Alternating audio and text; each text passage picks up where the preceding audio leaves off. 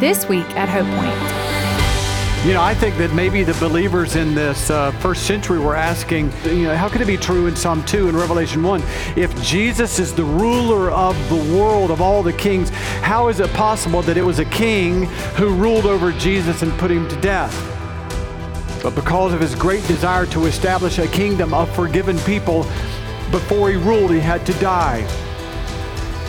Jesus Christ so loves you that he chose to lay on a cross before he sat on a throne.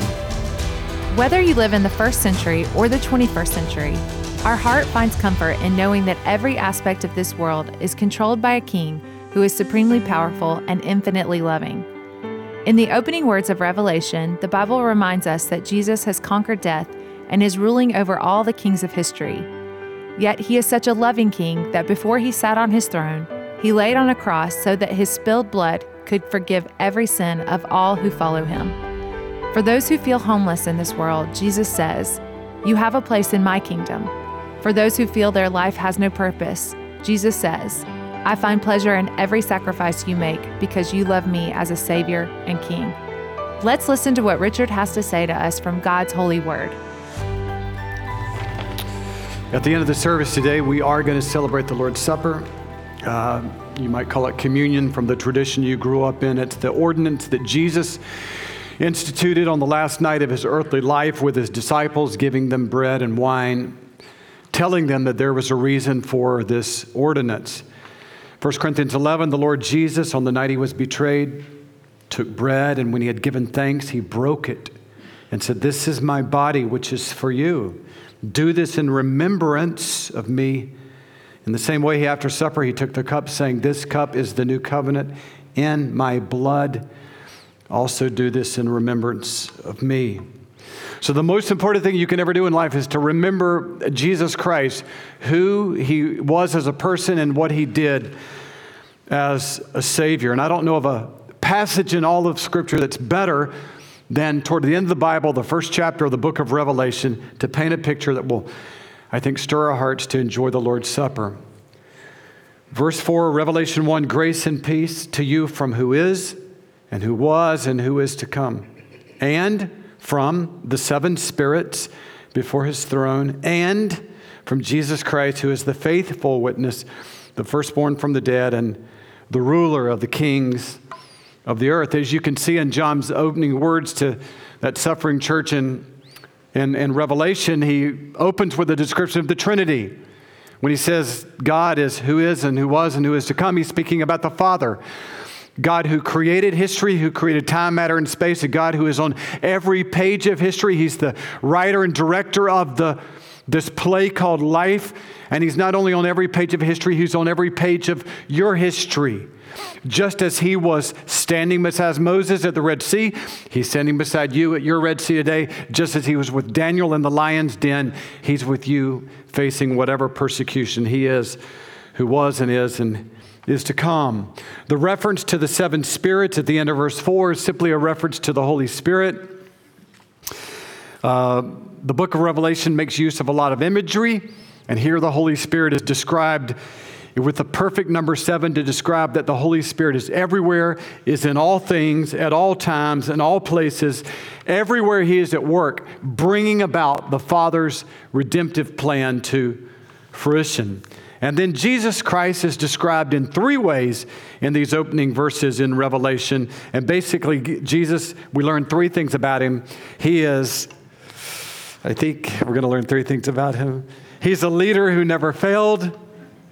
He's a martyr who conquered death, and he's a king who truly reigns. And since we're celebrating the Lord's Supper, I want to focus on those three realities um, for the first half of the message. He's a leader who never failed. John calls Jesus in Revelation 1 5 the faithful witness. In a world that constantly invites us to quit on God, how wonderfully encouraging is to see Jesus Christ described as somebody who is perfectly faithful. Never said the wrong thing. Never the wrong thought, never the wrong reaction, never the wrong strategy. He was never at the wrong place at the wrong time. Always did the right thing, faithful. I like the word faithful to describe Jesus even better than the word perfect. Because you think about perfection as something you're born with, but faithful is something you acquire only after going through a lifetime of, of trials. So you could say that Jesus was born perfect, but he died faithful. It's really difficult to find a more beautiful adjective than you could want to be said of your life. It is the most beautiful adjective of Christ's life. Success is being faithful to God's agenda for your life. That's all success is. Everything else is a failure. Christ was successful not because he was admired by man, which he wasn't, but because he was faithful to God. He is the faithful witness. When the Apostle Paul wanted to stir Timothy with courage, to remind him to remain in his position as pastor there in the city of Ephesus that was opposing his message, he reminded Timothy of how faithful Christ was when he stood before the great power of Governor Pilate. He said to Timothy, This is Paul to Timothy, in the sight of God, who gives life to everything, and of Christ Jesus, who, while testifying before Pontius Pilate, made the good confession I charge you to keep this command without spot or blame until the appearing of our Lord Jesus Christ. And you know what he's talking about. Jesus Christ was standing before Governor Pilate. Pilate asked him, You're on the trial of your life because you claim to be a king. Is that true? And Jesus responded with the good confession. So courageous. Pilate, you're right in saying I'm a king. For this reason I was born and for this I came into the world to testify to the truth. You need to always remember that Jesus Christ was crucified for that statement right there. He was never crucified. He was not crucified for anything he ever did. He wasn't crucified because he loved, he crucified because he spoke truth. He was faithful to tell the truth until the end. And the Apostle John, who captures this memory in John 18, he's the one that reminds us of this faithful God when he says in verse 5 of Revelation, it's the same author of both books, he is the faithful witness. What was Christ's mission in life? To persuade every cynic and rebel? No. Jesus Christ's mission in life was to be faithful, to speak what God had told him to say. I've, I've always asked, uh, you know, uh, I've been asked hundreds of occasions when I say something that's controversial. Somebody will say, Did you hear anything about that in email this week? Or I might post something on social media that's not overly well received. And uh, people say, Well, did you think about before posting that? And I said, Nope, I didn't. Because the only thing I've got control over in life is my faithfulness to God. I can't control anybody's reactions. Just can I say what he has said? Can I be true and be a faithful witness like, like Jesus? I'll tell you what's happening now in our, in our culture. Christians are being told by the adversary, the great adversary of the enemy of our souls, be quiet so you can be regarded as loving. And what the enemy is really saying is be quiet while I destroy culture. And so a lot of Christians are buying into that. In the name of love, I'll be quiet. Jesus Christ was not quiet, he was a faithful witness. I want to be faithful to God. I want to be faithful to you. But my hope is not in my faithfulness. My hope is in His faithfulness. God accepted the cross as a sacrifice for sin because every moment before the cross, Jesus was faithful. We're going to go to heaven because of his faithfulness, not ours. Second description of Jesus in Revelation chapter 1, verse 5 is he was a martyr who conquered death. He, just, he was not just a leader who never failed, he was a martyr who conquered death. John describes Jesus as the firstborn from the dead. In other words, um, there are going to be many other people who rise from the dead in victory because Jesus did it first, is what he's saying. And This is exactly what Paul would later say in the book of Revelation. But Christ has indeed been raised from the dead. He is the first fruit. Same thing as we just saw firstborn, first fruit, same thing. First fruits of those who've fallen asleep. Um,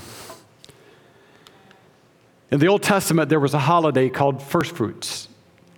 And it was a big deal, a lot of celebration because it was at the beginning of the harvest when little green things, plants started coming out of the ground. Everybody got real excited because they knew that more green things were coming out of the ground.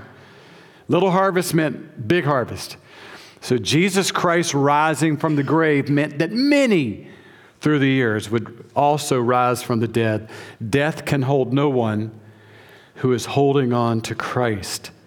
He is the first fruits of many, he's the firstborn of many who will rise from the dead. In fact, Jesus was so, he wanted to so encourage us about his ability to conquer death, which is just phenomenal when you think about. You know, you know, death is so much on our minds the past year and a half with COVID. That he was so able to conquer death that in his earthly ministry, Jesus Christ actually raised three people from the dead before he himself was raised.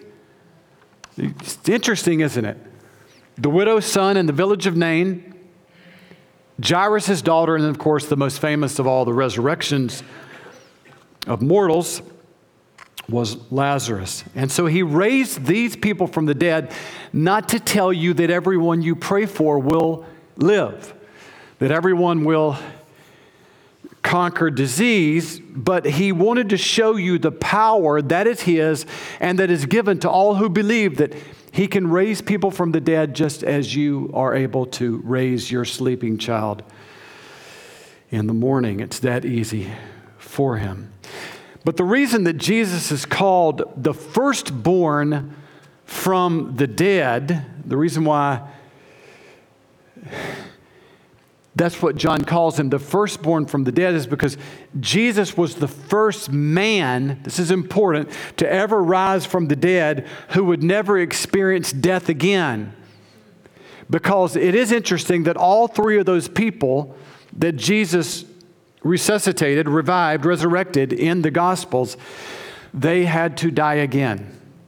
And I always often wonder how strange it must have felt for Lazarus the second time round.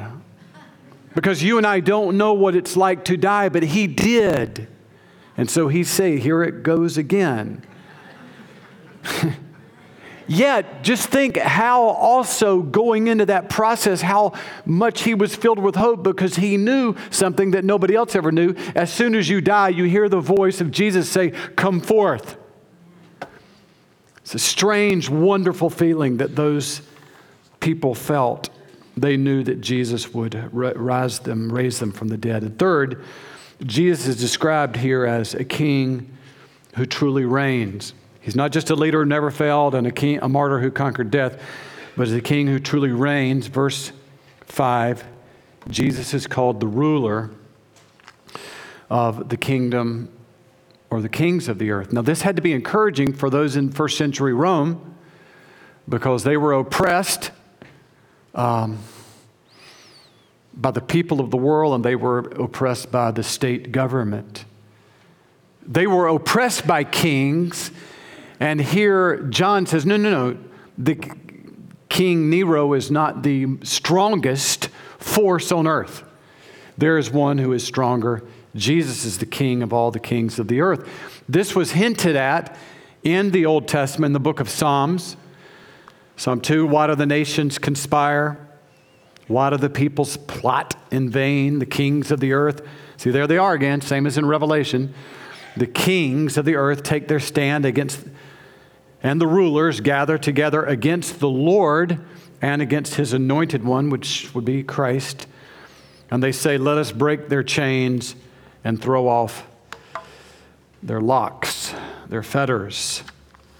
So these verses show what is happening in the world now from the people of the world and from the government that rules over the world. Humanity's attempt to throw off divine authority. It's, what's happening as never before. When the Bible says the nations conspire, the Hebrew word is the picture of a, of a, of a bucking a horse trying to throw off its rider. And the wonderful thing about Psalm 2, it shows us that God is not intimidated no matter how hard all the nations of the world buck. Psalm 2, the one enthroned in heaven laughs. The Lord scoffs at them, and then he rebukes them in his anger, terrifies them in his wrath, saying, I have installed my king on Zion, my holy hill. So basically, what you have in Psalm chapter 2 is an ancient meeting of the United Nations. And all the nations of the world hating divine authority and trying to devise a plan to get rid of God. And look what is happening while all of the people of the world are conspiring against Jesus. He's not pacing back and forth in heaven's throne room of what am I going to do? And he's not being rushed off to some undisclosed location to keep him safe. He is where he's always been on his throne. This is the purpose of the writing of the book of Revelation. And there on his throne, he's watching every star collapse in all the galaxies, every wave crash on the shores. He's overseeing every red, red blood cell that flows through your veins and he's hearing every tongue that plots evil against his name and against his people. And he will determine who has power to take one more step in life. It's his decision. And that's why the Lord laughs. God laughs in other words, this is a joke that God does not think is funny. that's, that's how you need to read it. It's not funny to rebel against God. But what is amusing to God is that He sees mankind whom He has given power to even step one foot that that world thinks that it can take enough steps to actually step into heaven and take over the throne of God. That's what he laughs at. The arrogance. The reason why rebellion against God is not funny is because it is rebellion against one who is precious to God. Serve the Lord with fear and celebrate his rule with trembling. Kiss his son, or he will be angry and your way will lead to your destruction, for his wrath can flare up in a moment. If anybody ever needed to hear that, it was the church in Rome, the church throughout the Roman Empire. They were suffering great persecution by the power of the state. They needed to hear that the state was not in control of their life. Maybe some of you need to hear that as well. So, after John tells us the three things about who Christ is, he tells us four things that Christ has done. They're found in these verses To him who loves us and has freed us from our sins by his blood, and has made us to be a kingdom and priest to serve his God and Father. To him be glory and power forever and ever. Amen. So, four things in those verses about what Jesus' work has done.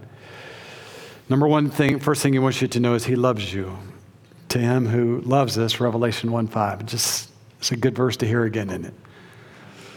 To him who loves us. You know, last week I told you the most important thing you could use your tongue for is to say, God, help me love you more. I want to challenge that, maybe equate it now with. I mean, even Jesus was you know, when they said, What's the greatest commandment? He said, Well, let me give you two.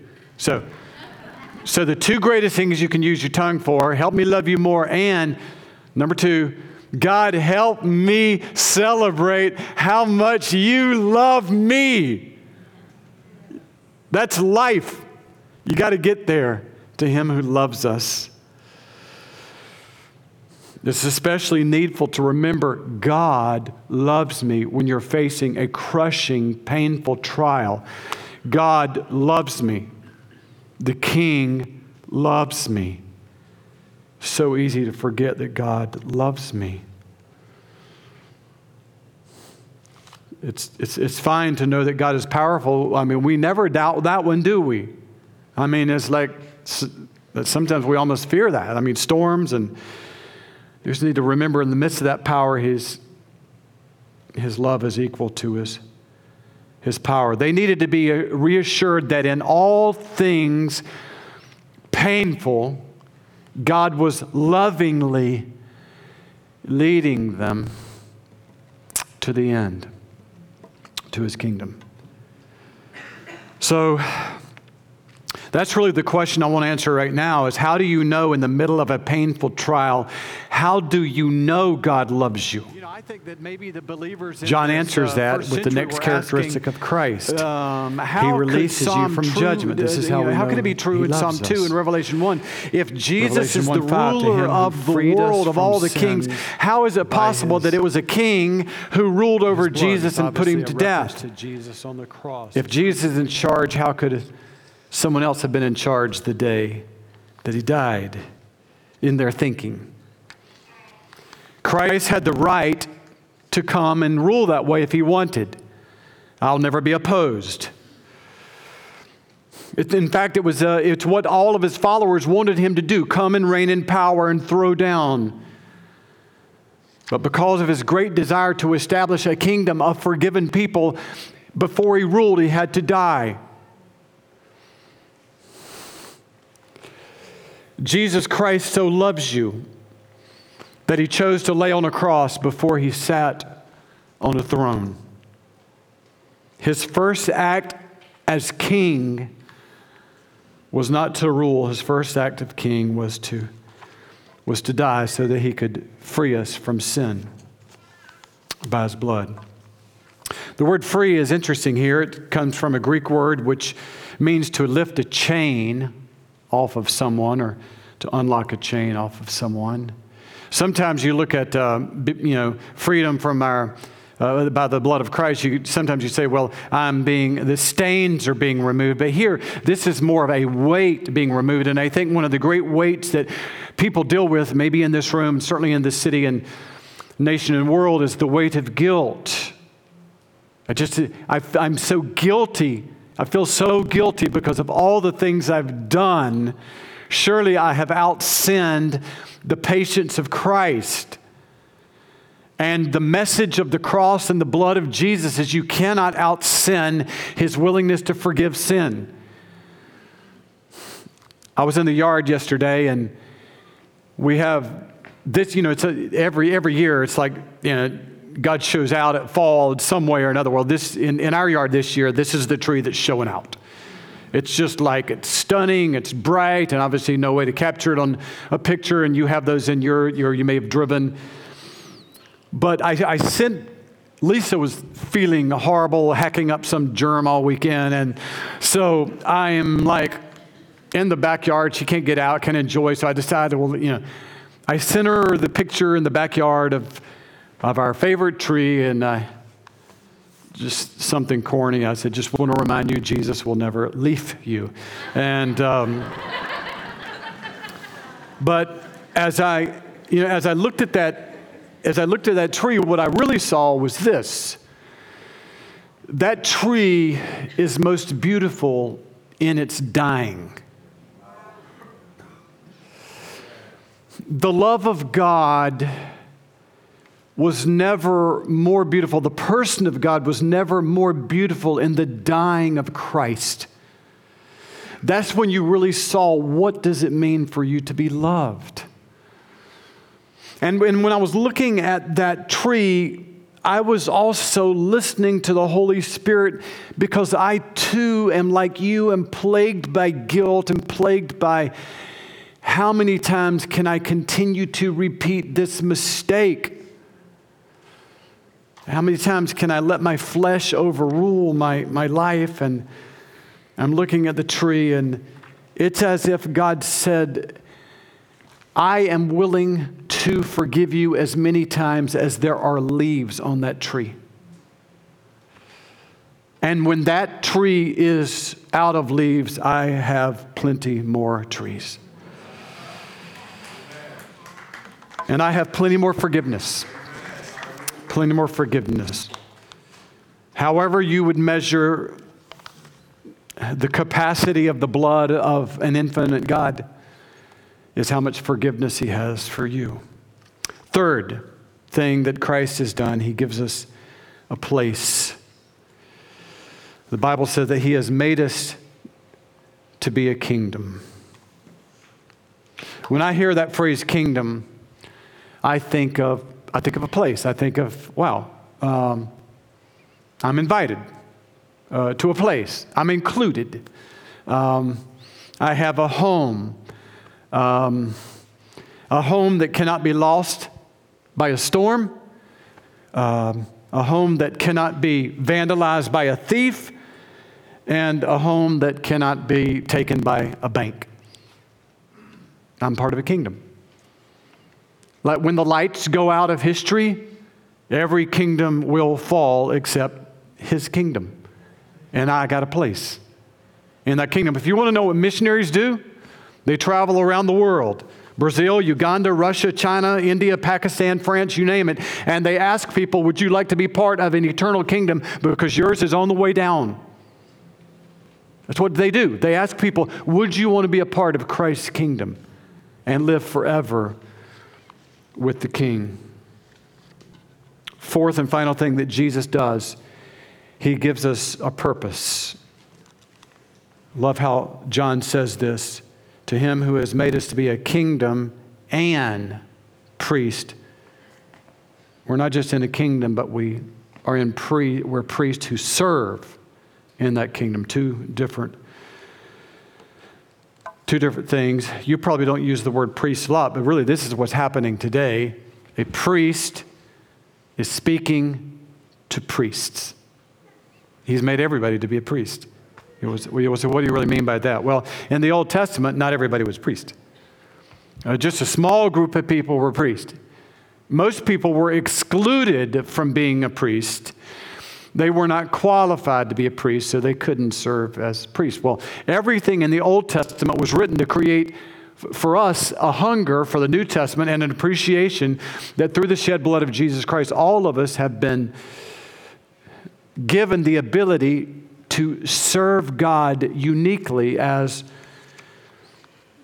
as priest. You need to understand this. You've not just been invited into this big, massive kingdom where you're number two million outstanding and you just came in the door. You are the personal assistant of the king. Like he knows you and has assignments for you. You're his servant, his priest.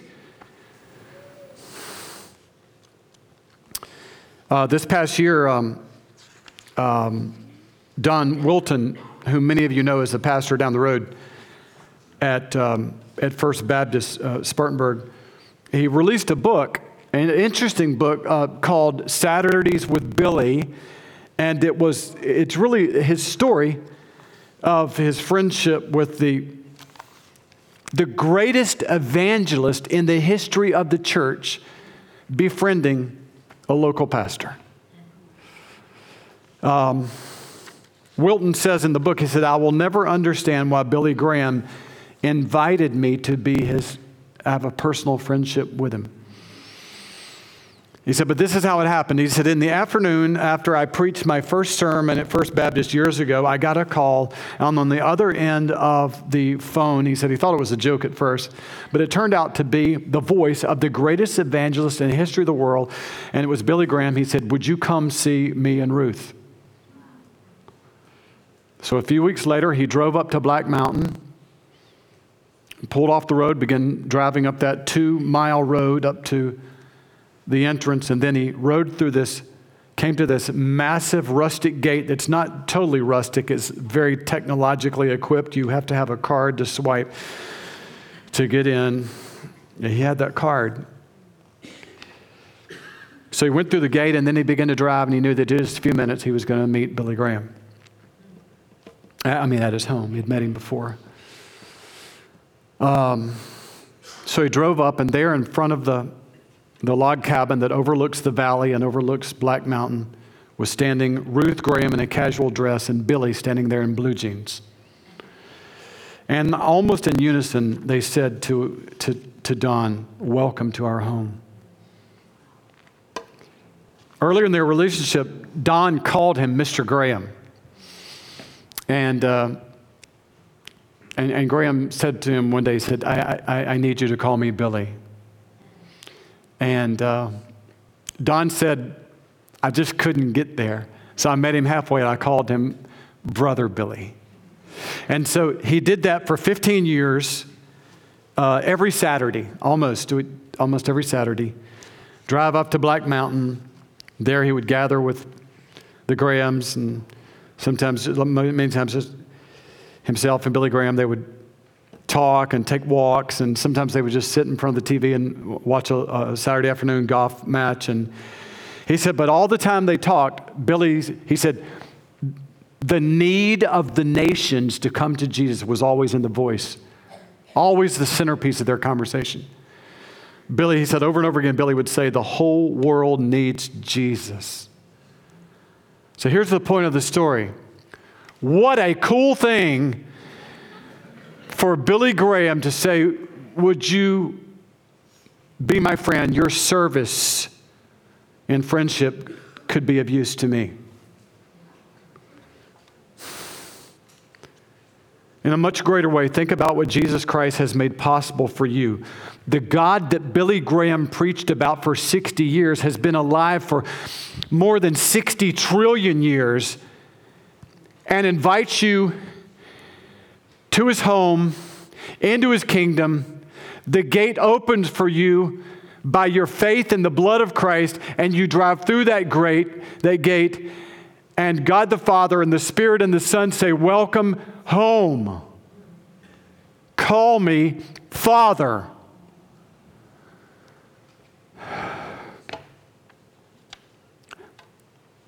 The mountain that Billy Graham lived on, overlooking the valley of Black Mountain, that mountain was created by God, who died on a cross so that you could come into his kingdom. You're not just in the kingdom, you're a priest to the king.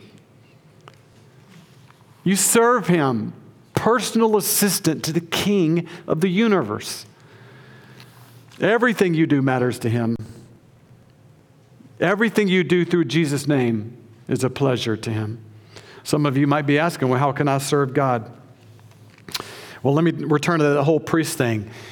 Was really random in the Old Testament. The only way that a priest could ever give anything to God that was pleasing to him is they had to sacrifice an animal and then they would bring the blood of that animal and then God would say, I accept your sacrifice. And there are many verses I could have chosen, but this is will help you understand how the priest did it. They will be a, a burnt offering to the Lord together with their grain offerings and drink offerings, an offering made by fire, and aroma pleasing to the Lord. So every time they brought a sacrifice, by blood, it was acceptable to God. A, it was an aroma that was pleasing to Him. The sacrifice was accepted as something God enjoyed. So, how does this relate to you? Well, whenever you bring any sacrifice to Jesus Christ, the King, when you bring it to Him through faith in His blood, whatever you bring, whatever you've done this week, today, those who are holding babies, teaching children, running sound equipment, holding doors, making coffee, distributing the Lord's Supper elements, the youth who did that. All of it's pleasing to the King. It's an aroma, fragrance that is pleasing to Him. we say, well, how can I? How can I? I want to do something that pleases God.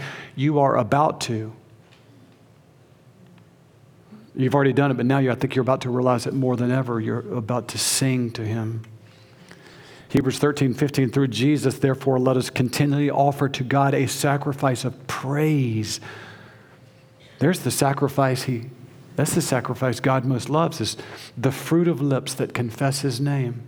And you're about to give, given an opportunity to confess the name of Christ to the Lord's Supper. Several years, many years ago now, uh, returned home from a speaking engagement. And I had obviously told my, I had called my wife. And I, uh, I told, I called my wife and told her I'm headed home. I'm, she always wants to know where I'm. I said, here I'm at the 7 Eleven, about to turn into.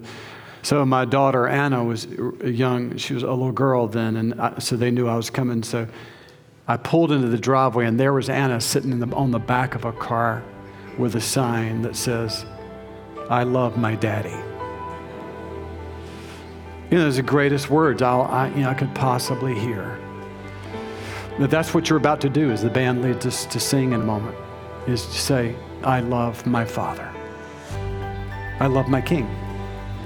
And when you say that through Jesus Christ, He receives it with delight.